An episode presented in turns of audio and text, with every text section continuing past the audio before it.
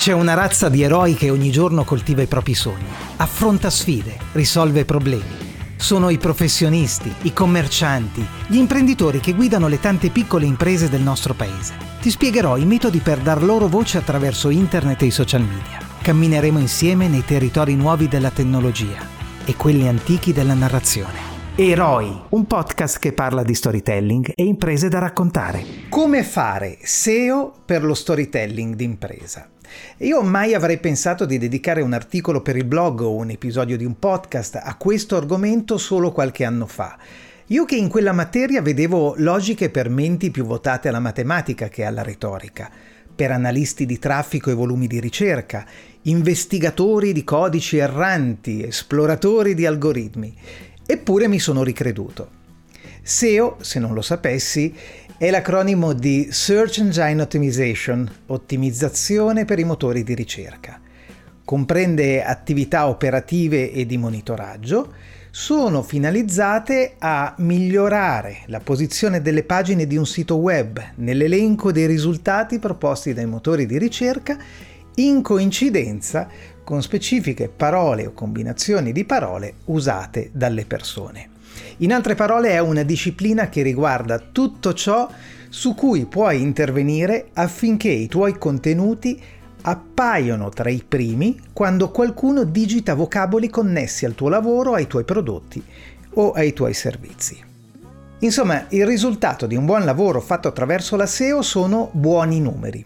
Numeri relativi a quanto i contenuti appaiono nella finestra dei risultati di ricerca, in questo caso si parla di impression, numeri relativi ai click ottenuti e di conseguenza visite al sito internet.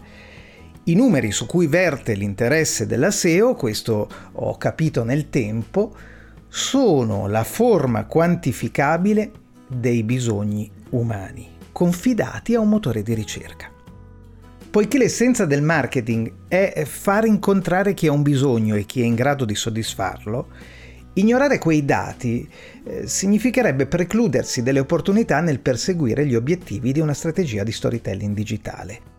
Io sono Fulvio Iulita, mi occupo di narrazione d'impresa applicata a strategie di marketing digitale e sono autore del libro Raccontarsi Online, edito da Reply. E così oggi la SEO accompagna il mio lavoro di narratore d'impresa, assieme ad altre competenze, alcune umanistiche, altre tecnologiche o creative. Come fare SEO, dicevamo? Partiamo dall'inizio allora.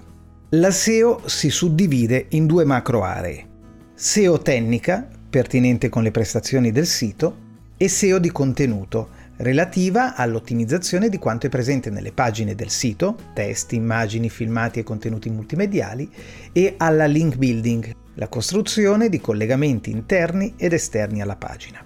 Per capire come fare SEO è necessario comprendere i principi che regolano il funzionamento di Google, la piattaforma attraverso cui, devi sapere, transitano il 95% delle ricerche.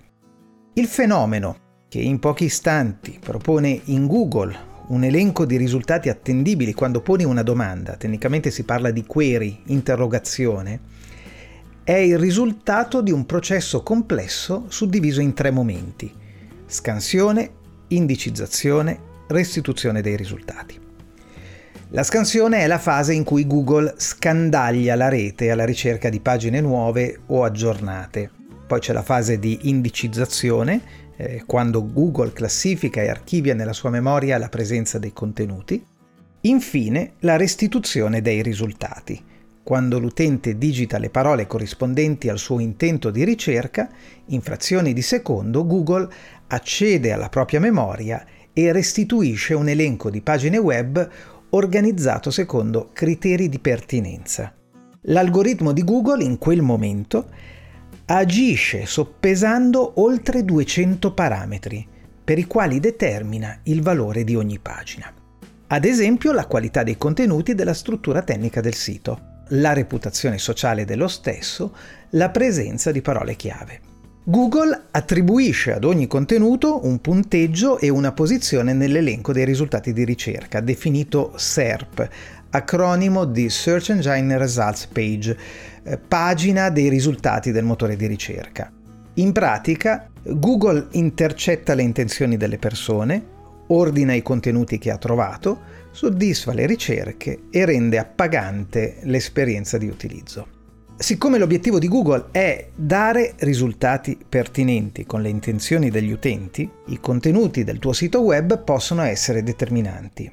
Se Google troverà risposte appropriate alle domande poste da chi naviga, darà visibilità al tuo sito web e di conseguenza al tuo lavoro.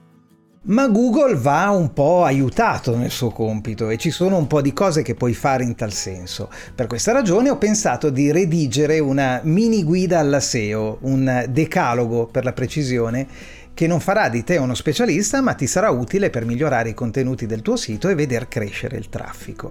Per cominciare sarà importante individuare argomenti di reale interesse per il tuo pubblico. Le parole stesse con cui quelle questioni vengono esternate nella finestra di ricerca.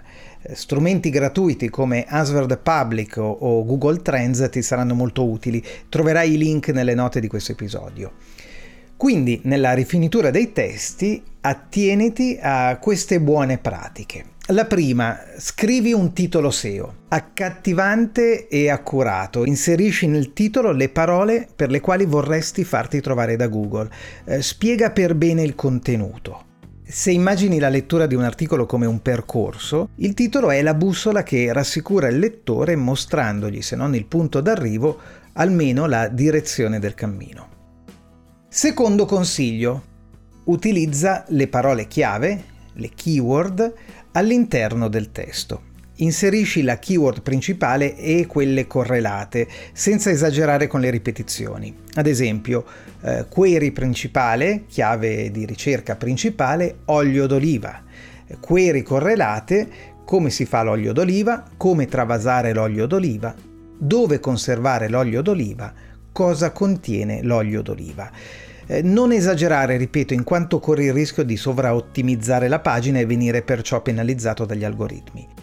Devi sapere che Google comprende il significato semantico delle parole, ragione per cui dal contesto sarà in grado di capire la pertinenza dei tuoi contenuti anche per keyword che non hai esplicitamente menzionato. Consiglio numero 3. Usa gli H1, H2, H3. Nel linguaggio di programmazione HTML, H1, H2, H3 identificano i titoli e la loro rilevanza nel testo. H1 è il titolo principale dell'articolo, uno solo per pagina. H2 è il titolo di paragrafo, H3 il titolo di sottoparagrafo. Organizzare un testo per paragrafi e sottoparagrafi rende evidente al lettore, ma anche all'algoritmo, la struttura del contenuto e anche il differente peso delle informazioni presenti. Ne guadagna la leggibilità e i concetti vengono più velocemente compresi dal lettore e dall'algoritmo. 4. Cura la formattazione. Migliorare la componente estetica del testo rende il contenuto più fruibile. Usa salti di paragrafo, grassetto, elenchi puntati, elenchi numerati, per offrire delle ancore visive allo sguardo del lettore, dei percorsi di lettura alternativi con cui assimilare il valore del contenuto a colpo d'occhio.